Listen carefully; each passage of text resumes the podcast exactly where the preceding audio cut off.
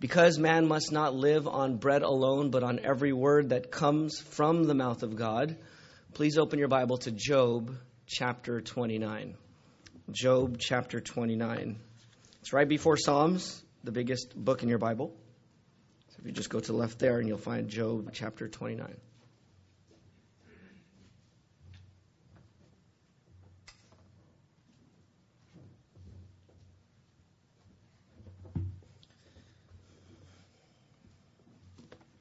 What page is that in the Pew Bible? Anyone have a Pew Bible? If you don't have a Bible, it's uh, there's a Bible under your pew, and 374. Okay, thank you. 374. Oh, there's my bulletin. Okay. Job 29, page 374. Hear then the words of God. I'm going to read uh, just verses 1 through 6 of Job 29, and then I'm going to read Job 32 1 through 6. Okay, so 29, 1 through 5, 1 through 6 first. Job continued his discourse, saying, If only I could be as in months gone by, in the days when God watched over me, when his lamp shone above my head, and I walked through darkness by his light. I would be as I was in the days of my youth, when God's friendship rested on my tent, when the Almighty was still with me, and my children were around me when my feet were bathed in cream and the rock poured out streams of oil for me. Turn to Job chapter 32. Actually, Job 31, verse 35. Look at Job 31, verse 35. It says, Job is finishing, this is Job's last words here. If only I had someone to hear my case. Here's my signature. Let the Almighty answer me. Let my opponent compose his indictment. I would surely carry it on my shoulder and wear it like a crown. I would give him an account of all my steps. I would approach him, I would approach him like a prince.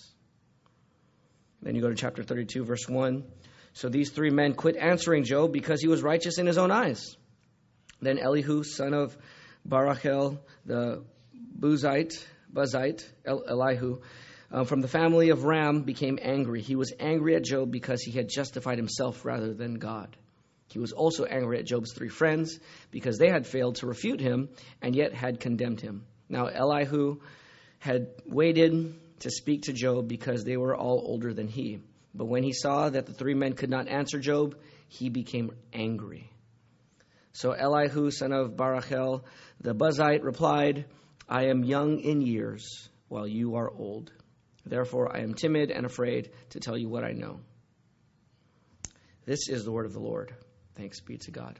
Father, Lord, we're going to cover a lot today. Job 29 through 37. We surely need your help every Sunday. This Sunday is no exception. Apart from you, Lord Jesus, we can do nothing. And if your words don't abide in us, we can sit here, we can understand some concepts, but we can't bear any fruit. You are the vine, we are the branches. Help us to abide in you now. We need your life, we need your strength, we need your grace. We need your light to enlighten our minds and our hearts to your word. Convict us of sin. Get us all out of our comfort zones and into the place of trusting you in the in this cursed and dangerous world. And we pray for any of our non-Christian friends who are here this morning that you would even open their eyes to see the beauty of Jesus Christ. In Jesus' name we pray. Amen. A famous modern day philosopher, Will Smith, says, Never underestimate the pain of a person, because in all honesty, everyone hurts. Some people just hide it better than others. I think he's right on this count. Never under, underestimate the pain of a person, because in all honesty, everyone hurts. Some people just hide it better than others. I read another quote that said, Everybody hurts sometimes. Everyone goes through their seasons of pain, of hurt, and uh, some people just hide it better than others. And Job does not hide his pain. He couldn't hide the outside circumstances when he lost 10 children and lost the majority of his employees to wrath, or not to wrath, to, to robbers who stole his wealth. He lost his wealth. Robbers killed, two different groups of robbers killed and attacked his servants and killed them. A natural disaster killed the rest of his servants and took the rest of his wealth, and then a natural disaster killed his children. Then his health failed, and he had boils from the top of his head to the bottom of his feet. And in all that tragedy, you can't hide that he's in pain. But Job didn't hide the inside of his pain either. That's all external pain. The internal pain he expresses through the last 30 chapters or so that we've been reading. And it is true that everyone hurts sometimes. The Bible teaches this to be true, not only in the story of Job, but in in all of I mean in all of scripture this is a repeated theme. But for Job, you know what hurt him the most probably or one of the, the biggest pains in Job's life was not just the death of his kids and the loss of his wealth and the death of his friends and employees and his health failing, but it was the silence of God in all of it. That he would pray, that he would think about God, that he would try to understand what God was saying, and he couldn't hear God. He couldn't understand God. Visiting one of the church members this week in the hospital, we talked about how when you're on the hospital bed, it's really hard to concentrate. You get bursts of focus maybe for uh, 30 seconds or so, and then your mind wanders, and it's so hard to just fix your heart and mind on God. You think, oh, I got all this free time, I could just lay down, says the healthy person, right? No, it, it's really difficult when you're in pain. And, and so the silence of God for Job was probably the thing that just maximized and you know multiplied his burden. No Bible at the time, probably no Bible to open, not that we know of. Job was before the Bible was written, during before Moses' time, most likely. All he got was silence, and that can certainly be more painful than the other issues that he faced, at least in certain moments. So, what should we do when we face silence, the silence of God in our suffering? When you're suffering in pain, physical, spiritual, relational pain, and you pray to God and you're thinking about God and God seems silent, the silence can almost be deafening, how loud silence can be. God, can you just help me know what you're doing here? I don't get it. Why am I suffering? What should we do when we face the silence of God in our suffering? Here's the main idea of this text. When God is silent in your suffering, remember these three keys to suffer well. Okay? We have three keys in this text to remember so that we could suffer well when God seems silent. I'll give you the three and then we'll go through them one at a time. Number one, honestly express your thoughts. That's Job 29 through 31. Some repeated themes from earlier.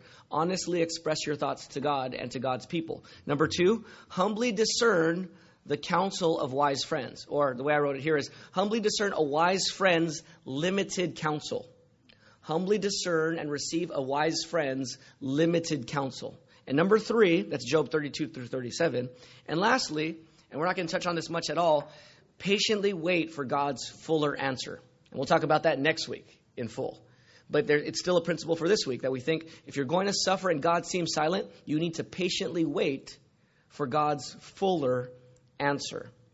Okay, we'll look at these one at a time. Number one, again, honestly express your thoughts to God and His people. Number two, humbly discern a wise friend's limited counsel. And number three, patiently wait for God's fuller answer. Number one now, honestly express your thoughts. That's what Job does here in Job 29, 30, and 31. In chapter 9, Job shares his longings for the past. So share, share what you're longing for. Share what you desire. Share, tell God what you want. Be clear about it. He already knows, anyways right? It could be something even wrong, you know, but God already knows your heart, and so expressing it is a healthy way of getting it on the table. So share your thoughts, share your longings. And in chapter 30, we see that Job states his pain, and then in chapter 31, Job examines his heart. So let's look at these. So he shares his longing in chapter 29. In 29, 1 through 6, we read it. Notice what Job misses here. Look at verse 2. What does Job long for? If only I could be as in months gone by, in the days when God watched over me. Verse 4 I would be as I was in the days of my youth, when God's friendship rested on my tent, when the Almighty was still with me, and my children were around me, when my feet were bathed in cream, and the rock poured out streams of oil for me. What is Job longing for here? Bygone days, yeah, the past. There's a nostalgia of the past. And to be fair, I mean, Job's past with friends and health and wealth, that would be pretty clearly a better situation than he found himself in. And Job is saying, I wish we could go back to the 19, whatever, fill in your blank, right? The 1980s for those of you who grew up in the 80s, or the 90s, or the 50s, or the 40s, or the 30s. I wish we could go back to those days. That's what Job was longing for. If we could only go back to those days when, do you remember when you were a kid and you had no worries? You know, you say that, like no responsibilities and just carefree. If you had, not everyone had a pleasant childhood, but if you did, perhaps you wish you could go back to those. That's what Job was saying. I, I wish I could go back. And before you think Job is idolatrous of the past, what was the main thing he loved about the past? Who was with him? Who was near him? Well, his kids were there, but twice or three times God, right? That God was there. And he was near God. So right now he feels near God or far from God? Far from God, right? You say, if I could just go back to the past, not that I love my family more than God necessarily, but God was near me. And now God is far from me. So he longs for the past. He, lo- he misses the good old days with God when he used to walk with God and enjoy God. In verses 7 through 17, we see that Job was respected because he was a just man. He used to go out, it says in verse 7, to the city gate. He took his seat in the town square. Young men saw him and withdrew, while older men stood at their feet. People would listen to his words. Whenever Job would speak, everyone would say, Be quiet. Shh. Listen, Job is about to speak. They would write down what he says. And Job says that his words would settle on them like dew. They would just be silent and just let, let his words sink in, as we like to say today. Not talk back, not answer, ask questions. Just when Job speaks, they would just let his words sink in. Not object, not argue in their minds, just think and mull over what he was saying. That's how Job used to be. In verse 14, he clothed himself in righteousness, he says, and it enveloped him. His, his just decisions were like a, a robe and a turban. He was eyes to the blind and feet to the lame. He helped those who were disabled. He helped the handicapped. In verse 16, I was a father to the needy, and I examined the case of the stranger. So, so Job here would he'd care about orphans. Do you remember what James said in James 1, 29? True religion is caring for orphans and widows in their distress and keeping oneself unstained from the world. He cared about orphans. He cared about the fatherless. He cared about those who were needy, strangers. Look at verse 17. I shattered the fangs of the unjust and snatched the prey from his teeth. So even here, Job, Job would fight injustice.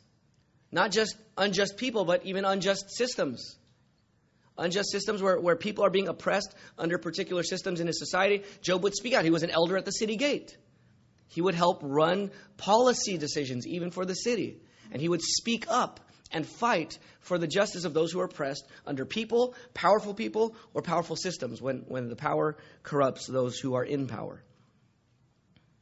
So, because Job did all these good things, what did he think? How did he think his, his life was going to end? If I do good and enjoy life and enjoy wealth, and I don't use my wealth to prey on people, but I use my wealth to serve people, I use my power to bless people, I figured when I died, I would die a, a nice, healthy old man, right? That's verse 18. So I thought, I will die in my own nest and multiply my days as the sand. My roots will have access to water, and the dew will rest on my branches all night. My strength will be refreshed within me, and my bow will be renewed by my hand. I thought I was going to have a happy ending.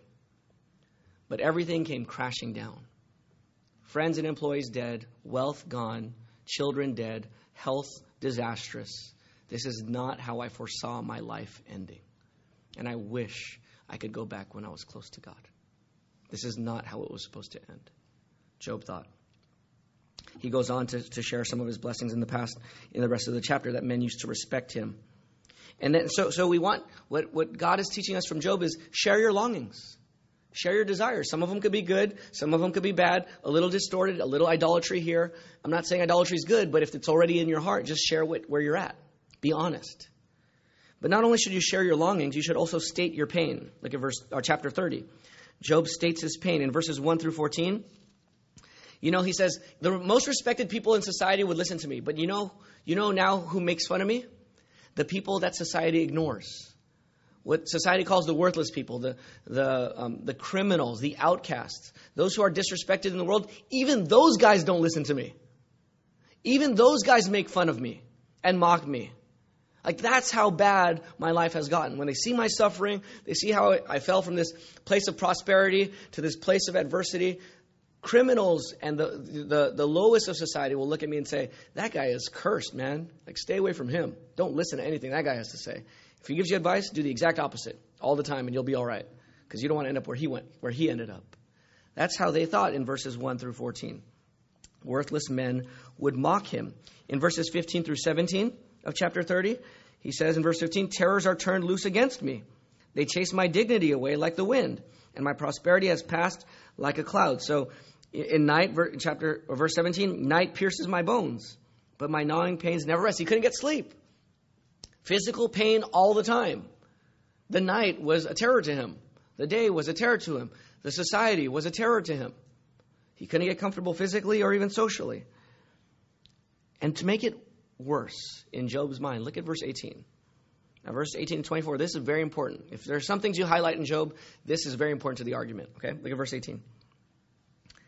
My clothing is distorted with great force. He, he chokes me by the neck of my garment. Who? Who's the he there? He chokes me by the neck. Look at verse 19. He throws me into the mud, and I become like dust and ashes. And if you're reading the previous verses, you don't know who the he is. But then go on to verse 20. I cry out to you for help, but you what? You don't answer me. Who's he talking about? God. Verse 20. When I stand up, I need help. I stand up. What does God do in verse 20? He merely what? He just stares at him. Imagine that. That's like 1 John chapter 3 where or and even James where he says if you see your brother in need, and you say, James chapter 2, hey, you see a hungry person there at your door, they're cold, they're hungry, you have food, you got an extra blanket that you don't need, right? You got like four of them in the cabinet, you can just easily give one away. You're saying, oh, I hope you're warm. I'll pray for you. Be warm. And then you close the door. James is saying, what good is that? They're still cold. Give them the blanket. That's what, God, that's what Job is saying that God is doing. I'm crying out to you, God, and God, you just, just stare at me. Why are you staring? Do something. Move, God. Verse 21, it gets worse what Job's thinking here. Talking to God again, you have turned against me with what? Cruelty. Does anyone have a different translation there? God, you have turned against me with what? With a strong hand. He's, he's actually impugning God's motives here a little bit, right? God, you're being cruel to me. You've turned against me with cruelty. You harass me with your strong hand. You lift me up on the wind and make me ride it. You scatter me in the storm. Yes, I know that you will lead me to death, the place appointed for all who live. Yet, no one would stretch out his hand against the ruined man when he cries out to him for help because of his distress. That's quite a picture there. Verse 24. When you see someone who's hungry and distressed, what, what would you do? he's saying, Job would say, no one would stretch out his hand and strike that person. Imagine that. There's someone on the side of the road begging for food, and he's cold, and not only do you not give him anything, you get out of your car to hit him, to stretch out your hand against him. That's what Job is saying it feels like. I'm asking for help. You're staring at me. Not only that, no one would even stretch out their hand against him, and that's what you're doing to me, God. That's a pretty bold statement, right? Of what Job, as he states his pain, this is my pain, that God is mean and God is being cruel to me. He's being a bully. From chapter, or if you go verses 25 to 31, Job says that my life is hard and it's just not fair. It's not right. So Job states his pain. I encourage you, brothers and sisters, to state your pain as well. If you're not a Christian, I encourage you as well. Be honest with God, state your pain. Tell God why it hurts. Tell God what you think hurts. And then, lastly, chapter 31, at least of this first part of honestly expressing your thoughts, examine your own heart. Is there sin in your life? Is there sin in your heart? Well, examine that and, and confess that to God. Now, here's Job's point Job doesn't think he has any sin in his heart. Not that he's sinless, but that there's no sin that caused this tragedy. Why are my kids dead? Why are my friends dead? Why are my workers dead? Why am I robbed? Why is my health failed? Why is my wife telling me to curse God? What did I do, God, to deserve this? Now, the answer is what did Job do to deserve this? Answer? Nothing. That's the biblical answer from Job 1 and 2. Now, Job doesn't know that deal that God had with Satan, so he's asking why. And he's checking his heart is there something I did that would cause this? And so look at 31, verse 1, as he searches his heart. I love this. He talks about his purity of heart, his sexual purity. Look at verse 1. I have made a covenant with my eyes. How then could I look at a what? young woman. I love Alistair Begg. He passes on the wisdom of another pastor. He asked one of the older pastors, how could I pray for you? Or, um, actually, I might be mixing this up with another story now as I'm thinking about it. Um, but the, the, the prayer request goes along the line of God, save me from the sins of old men. Speaking of, of, the, of, of as we age, you know, the, the temptation to lust after younger women is strong and it's real, especially in our pornographic culture of today. And so Job is saying, I've made a covenant with my eyes.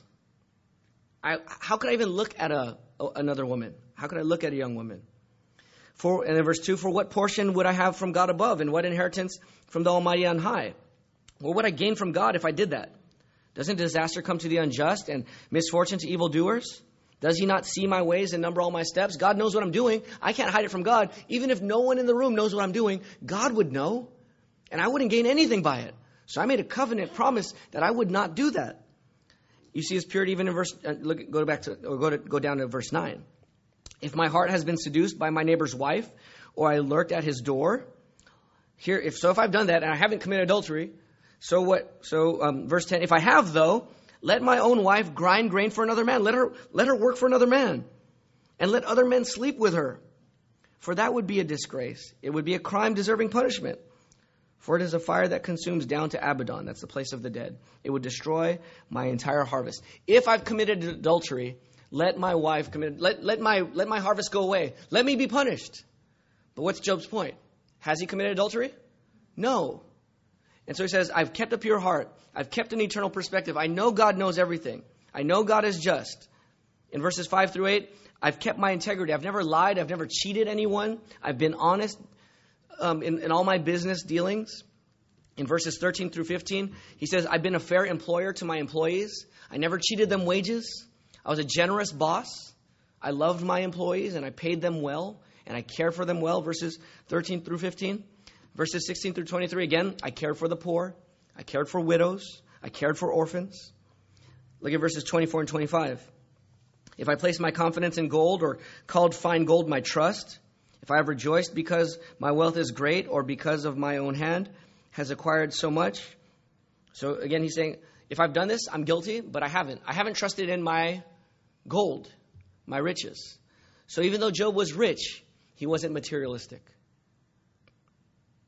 In verses 26 through 28, he says, I never worshiped the sun or the moon.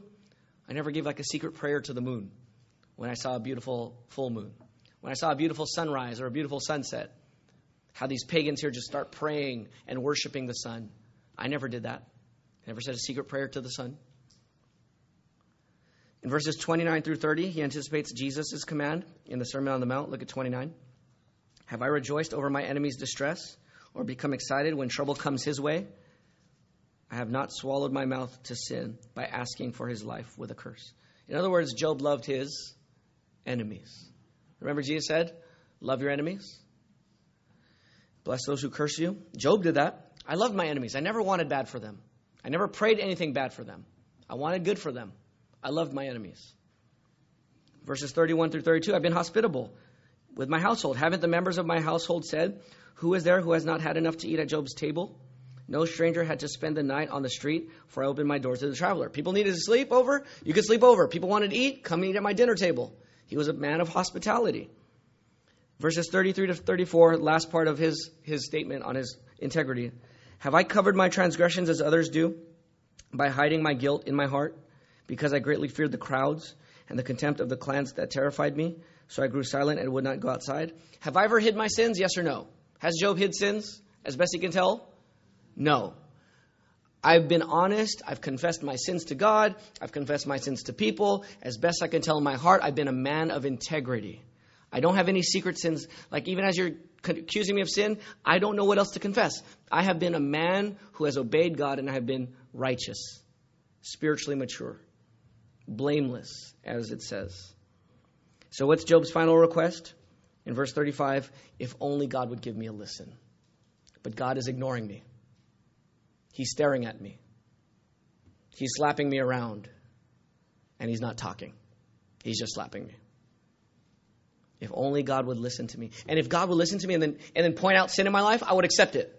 I, I, would, I would embrace it. If, if there's some sin that I don't know about, God, just give me a hearing. Let's talk about this. And if I'm wrong and you deserve to punish me, I deserve punishment, then hey, put it on me. I'm not going to complain about it. I will take it. But I don't get it.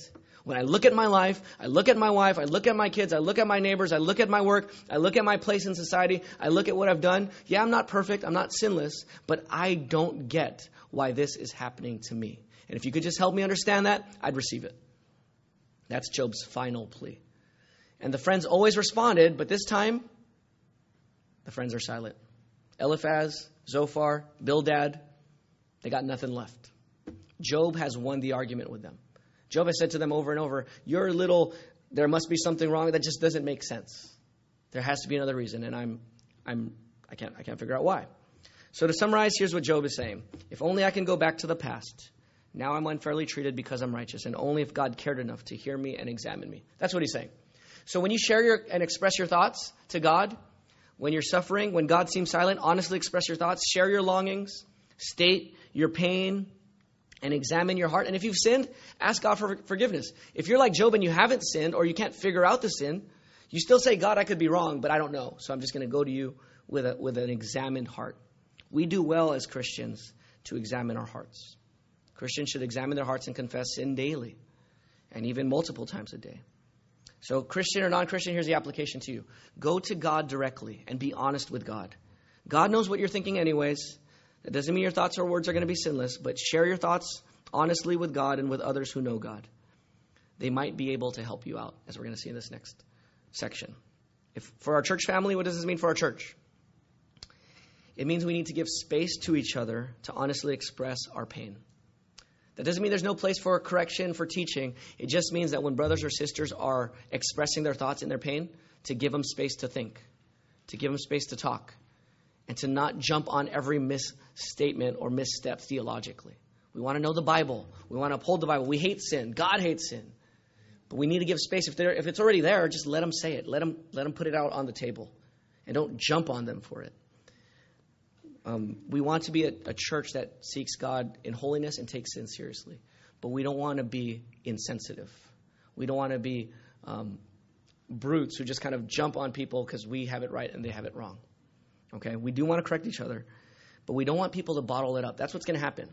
If we don't give space for people to express things and then gently correct when it's the right time, then people will bottle up and they won't share their pain. And then you'll have a lot of people in a church who are hurting and feeling unable to share it with others. And that's not what the church of God's supposed to be. The church of God is supposed to be a place where you have a church family where you can share and bear each other's burdens. Okay, so that's the first thing is share your thoughts to God. And the second thing, remember the third thing is not really it's just a statement, but secondly, not only should you share your thoughts with God, but humbly discern your wise friend's limited counsel. So here's Elihu, chapter 32 through 37. Why does God have to include Elihu? I mean, isn't there enough talking? I love how this sermon series feels long, and the sermons feel long. It's supposed to feel that way because that's how the book feels. Part of the job of a preacher is to express not only what, what it's saying, but to even express or try to express the feeling that it's creating. It feels long, it feels dragged out, it feels like a cycle over and over because it is. And so now, Job is, gave his final stand. God, just answer me. So who do you expect to come in? God with his final answer. But I don't know who wrote Job, but I want to ask, why did you put these other chapters in here? Why six more chapters before we finally get to Job? I mean, haven't I mean before we finally get to God, Job. I don't know. I said God, Job. It's not even Job. Why, why six chapters before we finally get to God? Come on already. Like just end this thing. Nope. The author says six more chapters. A, a hidden bonus friend that you didn't know was sitting there. Elihu. Surprise! The curtain opens. You know, here comes Elihu. More six more chapters of conversation. Just like, when is this thing going to end? And so here's Elihu. And the question is, why does the author put him here? Why does God put him here? Let me give you a, a few reasons. Number one, God comes on his time, not on your cue. Just because Job says, Give me that final answer, here's my final stand.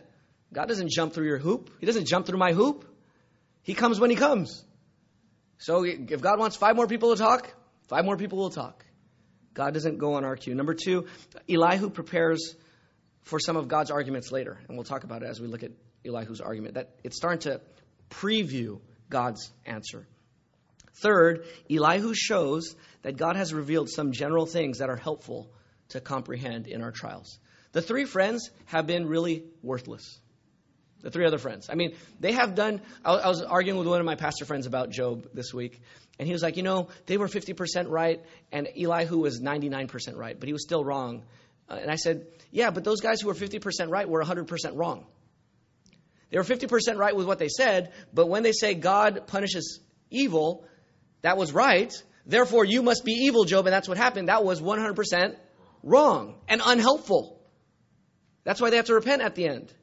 Elihu doesn't have to repent at the end.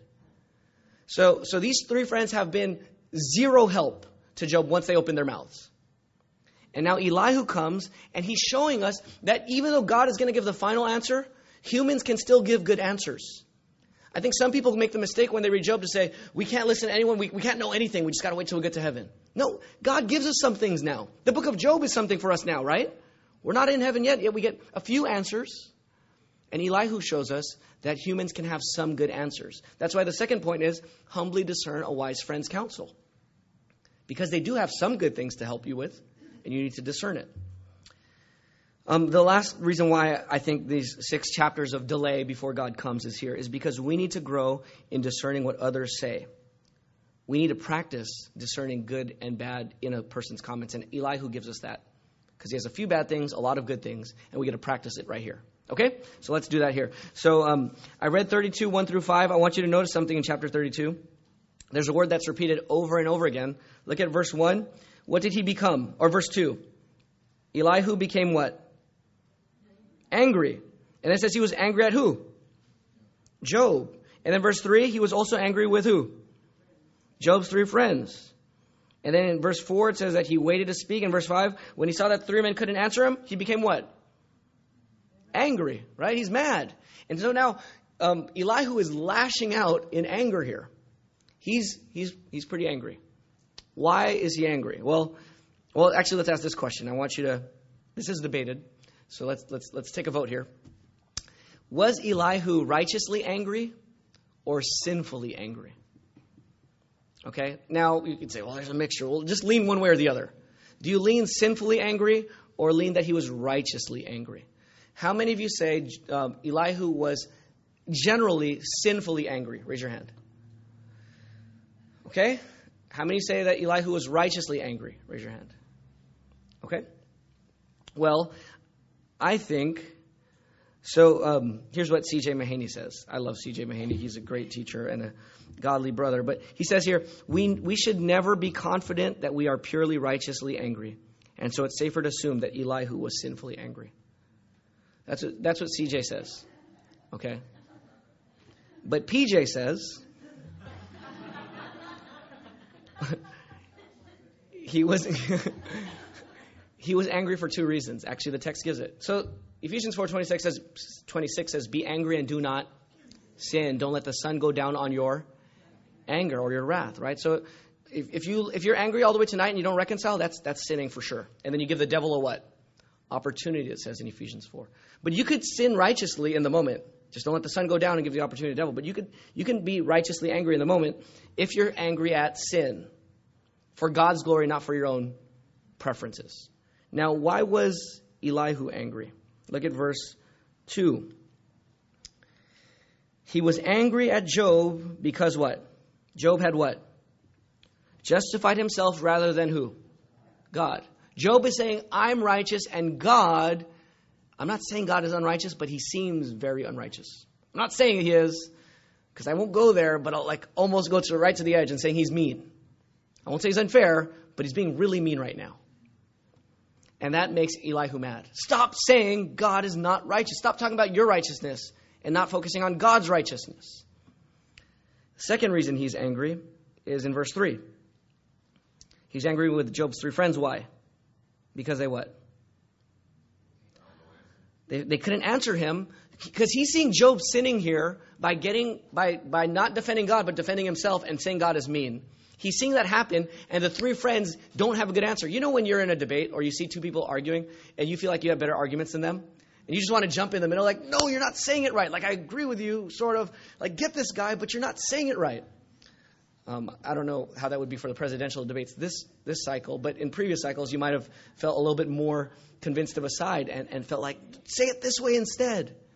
And so Elihu has been waiting a long time to get his stop Job from, from what he's doing here with, with that. And so for those reasons, for those two reasons, the, also the fact that God doesn't rebuke Elihu at the end, I think Elihu is righteously angry here. Generally, I think he has some bad things here, and I'll, I'll point them out in a second. But I think he was righteously angry because God is. When you get to Job 38 next week, guess who's angry with Job?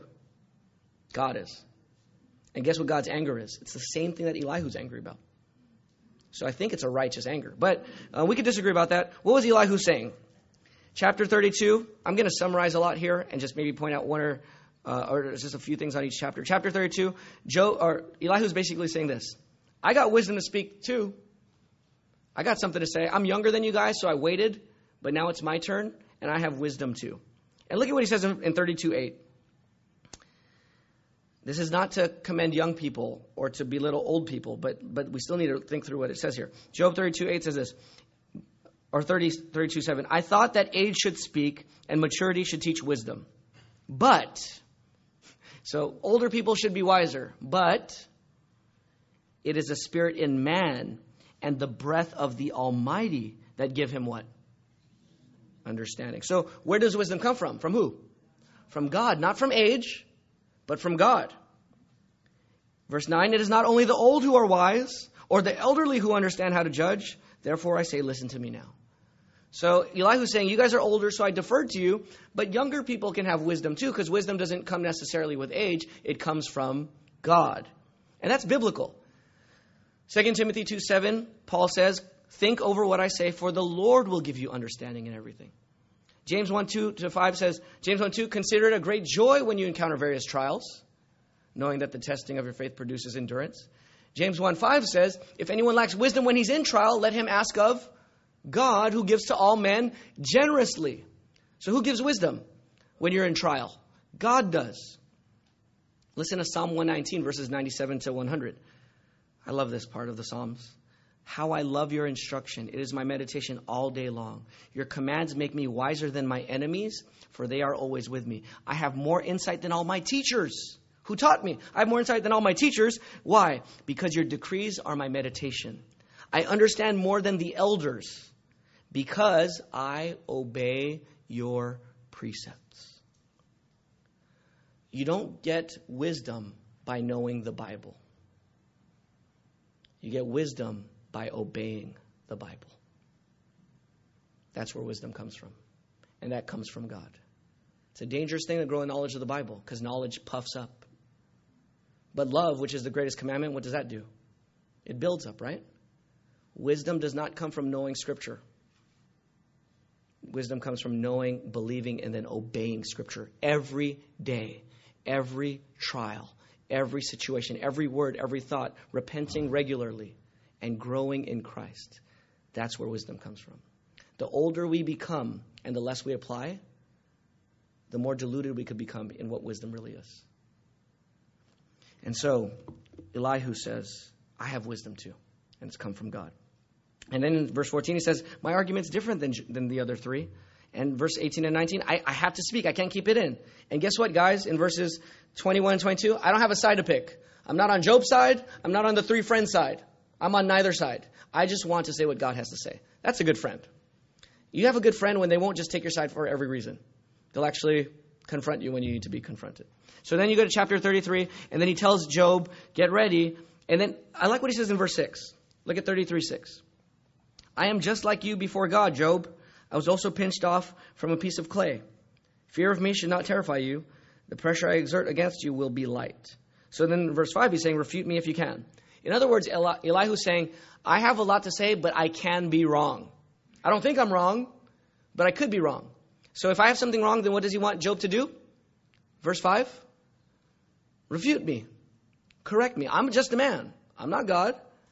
I'm just like you, human. So correct me if I'm wrong, but let me say what I think. Let me say what I think God has said. And so here's what Elihu does, does which the other friends don't do. He names Job's sin. Look at 33 8. He's going to name the sin. 33 8. Surely you have spoken in my hearing, Job, and I have heard these very words. You said, Job, I am pure without transgression, I am clean and I have no guilt. Verse 10 But you say, Job, that God finds reasons to oppose you. He regards you as his enemy. That God puts you in your feet in the stocks and he stands watch over all your paths. You're saying that, that you're innocent, yet God treats you like an enemy. That's what you're saying. And Job, you're wrong for saying that. You know where Job said that? Let me read to you some of Job's words. In chapter 13, Job says, Why do you hide your face and consider me your enemy, God? In chapter 16, Job said, His anger tears at me, and he harasses me. He gnashes his teeth at me. My enemy pierces me with his eyes. He's calling God his enemy. In Job 19, Job said, uh, it says, or Job says, His anger burns against me, and he regards me as one of his enemies. In Job 30, we already read it. Job said that God turns against him in cruelty. And then we read in Job, also in Job 31 where, where Job says, He just stares at me and he, he he slaps me around. And Elihu's saying, Job, that's wrong. Stop saying that God is your enemy. And he's right for that reason. I think Elihu's right on that account. So Job is wrong. And then Elihu tells you why Job is wrong. Because God is greater than man. And you're saying that God doesn't speak? Look at Job 33, verse 13.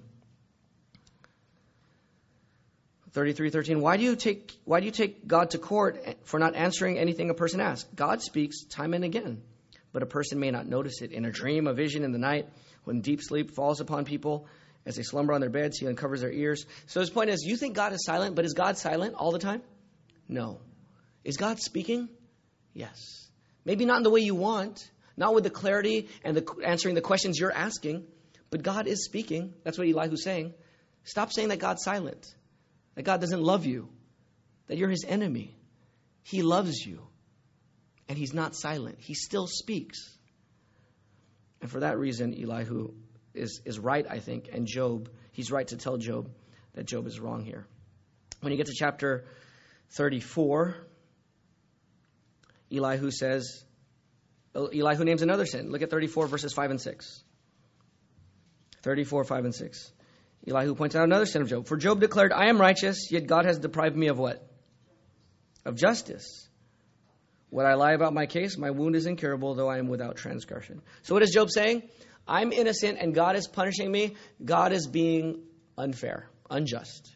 At least, I'm not saying God's character is unjust. You know how we like to not say it all the way. I'm not saying God is unjust. I'm just saying the situation, the way He's dealing with me right now, this is an unjust situation and He's in charge. I'm not saying He's unjust. But he's in charge of this unjust situation, and he could change it, but he doesn't want to. But I'm not going to say anything about him, but this is unjust. And so Elihu's saying, Why are you defending yourself and saying you're righteous, but you're saying that God is treating you unfairly? So Elihu calls um, Elihu calls Job wicked. Look at verse. A lot of people get mad at Elihu for for this. I want to defend Elihu here. 34 verse 7.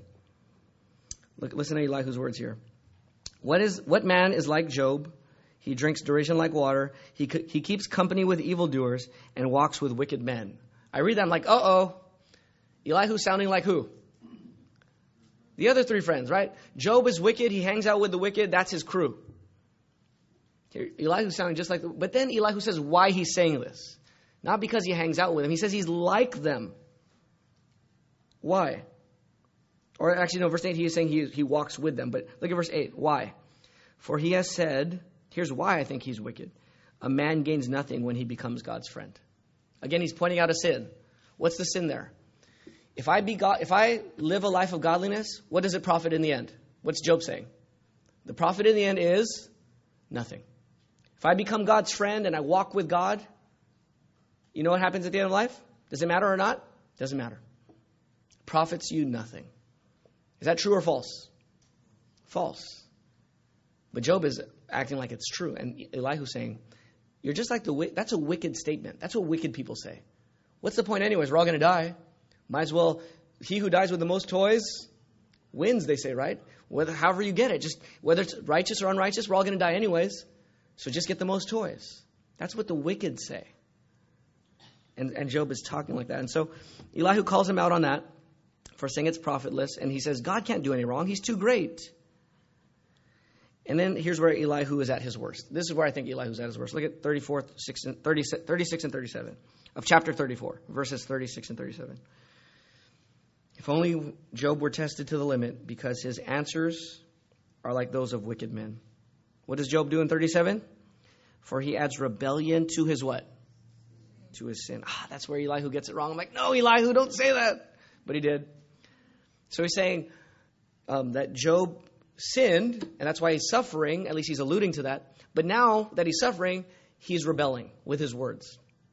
So I want you to notice something. Just look up here for a second. I want you to notice what Elihu's doing.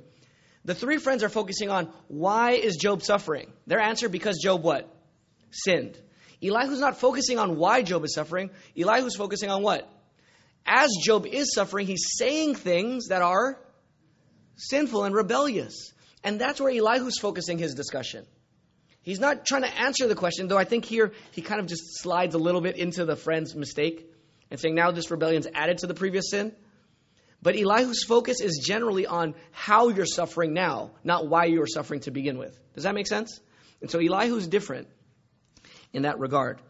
So Elihu calls out the sin of saying God is unfair and that godliness is profitless. He says, God's great. You, he, God doesn't make mistakes. Job chapter 35, um, he basically says, You think you're righteous and there's no benefit, but God is so big, Job.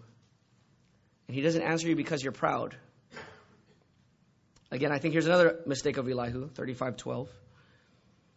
They cry out, and the, the wicked cry, or the people cry out to God, but he doesn't answer because of the pride of evil men. So God's not answering you, Job, because you're, you're being proud and you're being arrogant. I don't think that's why God is not answering Job. Why is God not answering Job? Because he has to deal with who?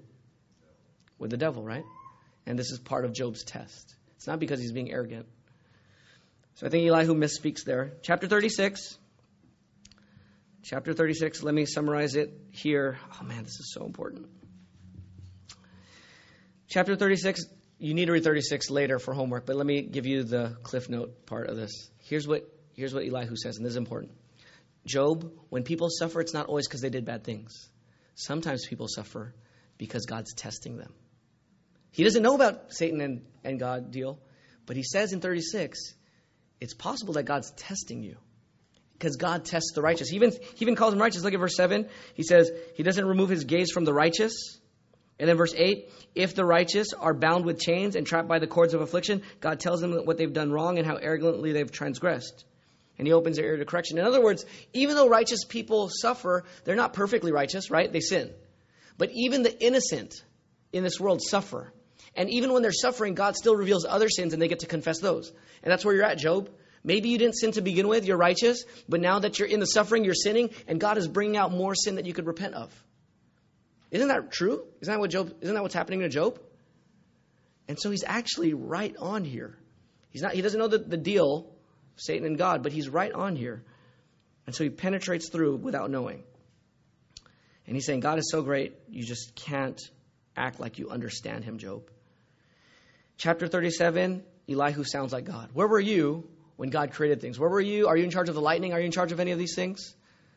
God is so great. We just can't question him, Job. God is too high. He's too righteous in chapter 37, verse 22 and 23. We just look at the look at the, the end of Elihu's. Let's go to the end of Elihu's words here. 37, 22. 37, 22. Yet out of the north, God comes shrouded in a golden glow. Awesome majesty surrounds him. The Almighty, we can't reach him. He's just too high. He's exalted in power. He will not oppress justice and abundant righteousness. God will be fair, Job. God is not being unfair. God is righteous. Do I understand what he's doing? No. He's just so high. But God is righteous, is what Elihu's saying. And then 24. So what's Elihu's conclusion? Therefore, men, what should we do? Fear him. He does not look favorably on any who are wise in heart. Let's humble ourselves before God. Okay, so how do we apply this as we close. So, so how do we discern a wise friend's counsel? We need to discern. 1 Thessalonians 5 21 and 22 says, Test all things and hold on to what is good. So you need to test Elihu's words.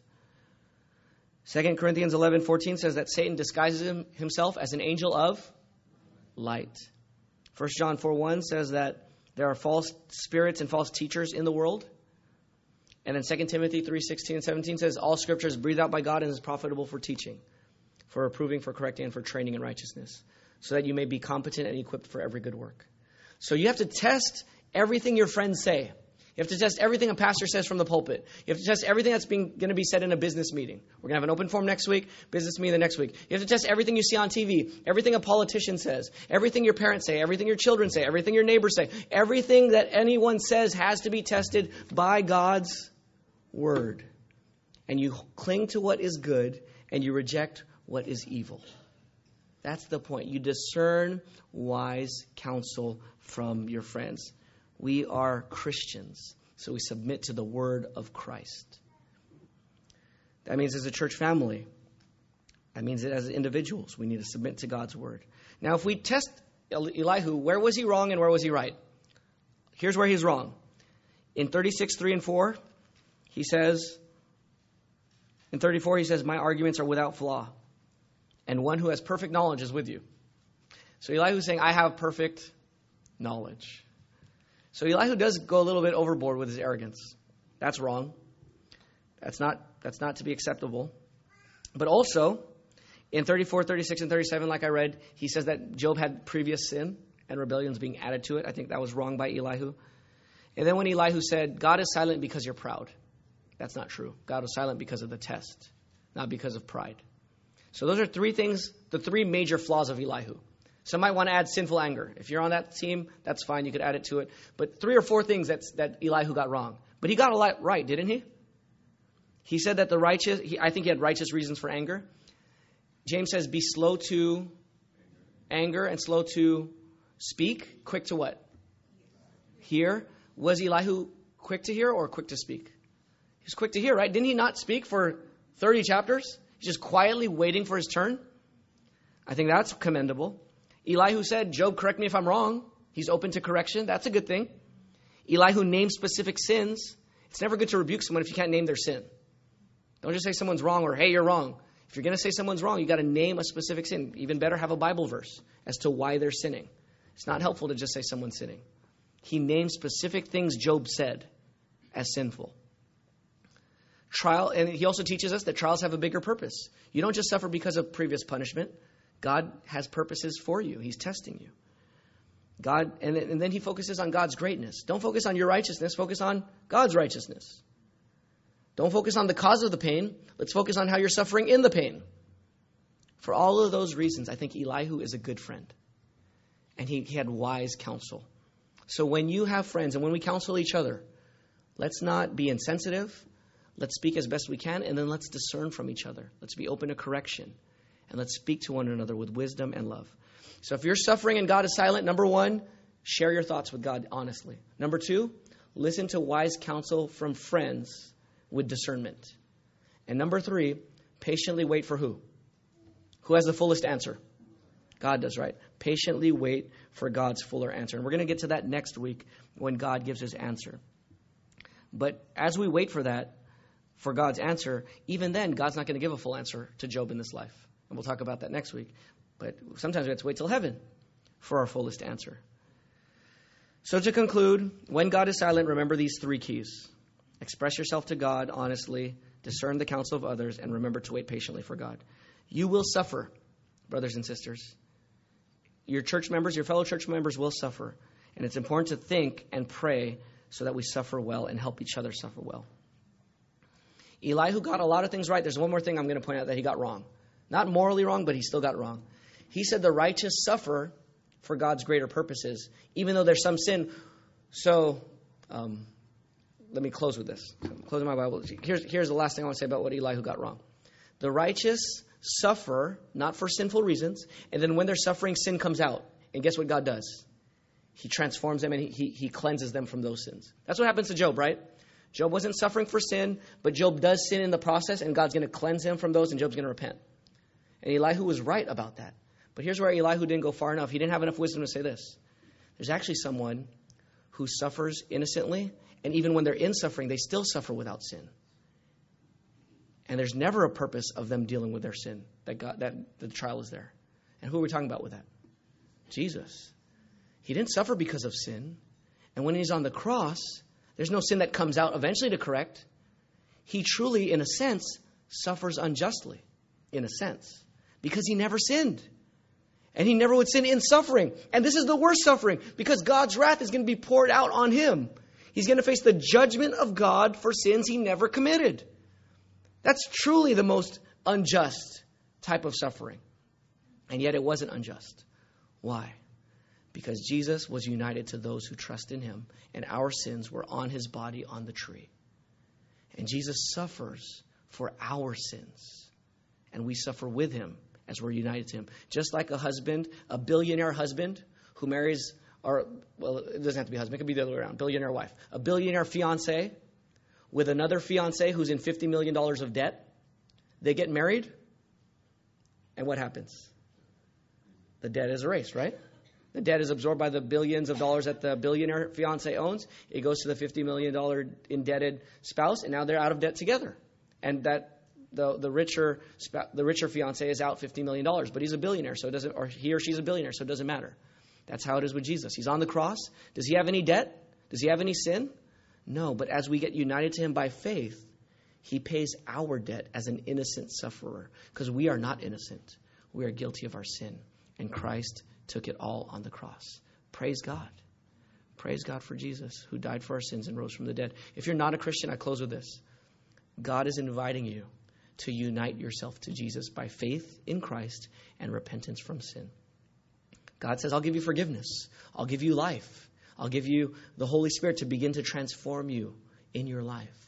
But you must turn from your sins, turn from your religion, and trust in my Son, the innocent sufferer. And if you do that today, calling out to God to save you by trusting Christ, He'll save you today. Let's pray. Father, we thank you for giving us Job and Elihu.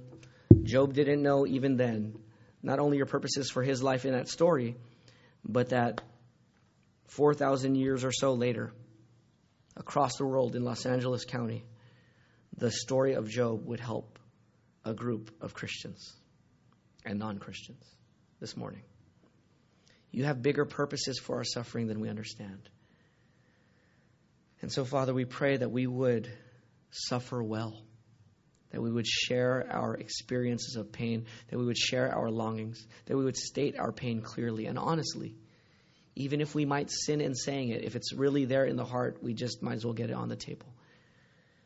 So help us to express our pains honestly to one another. Help us to give each other space to pray and process.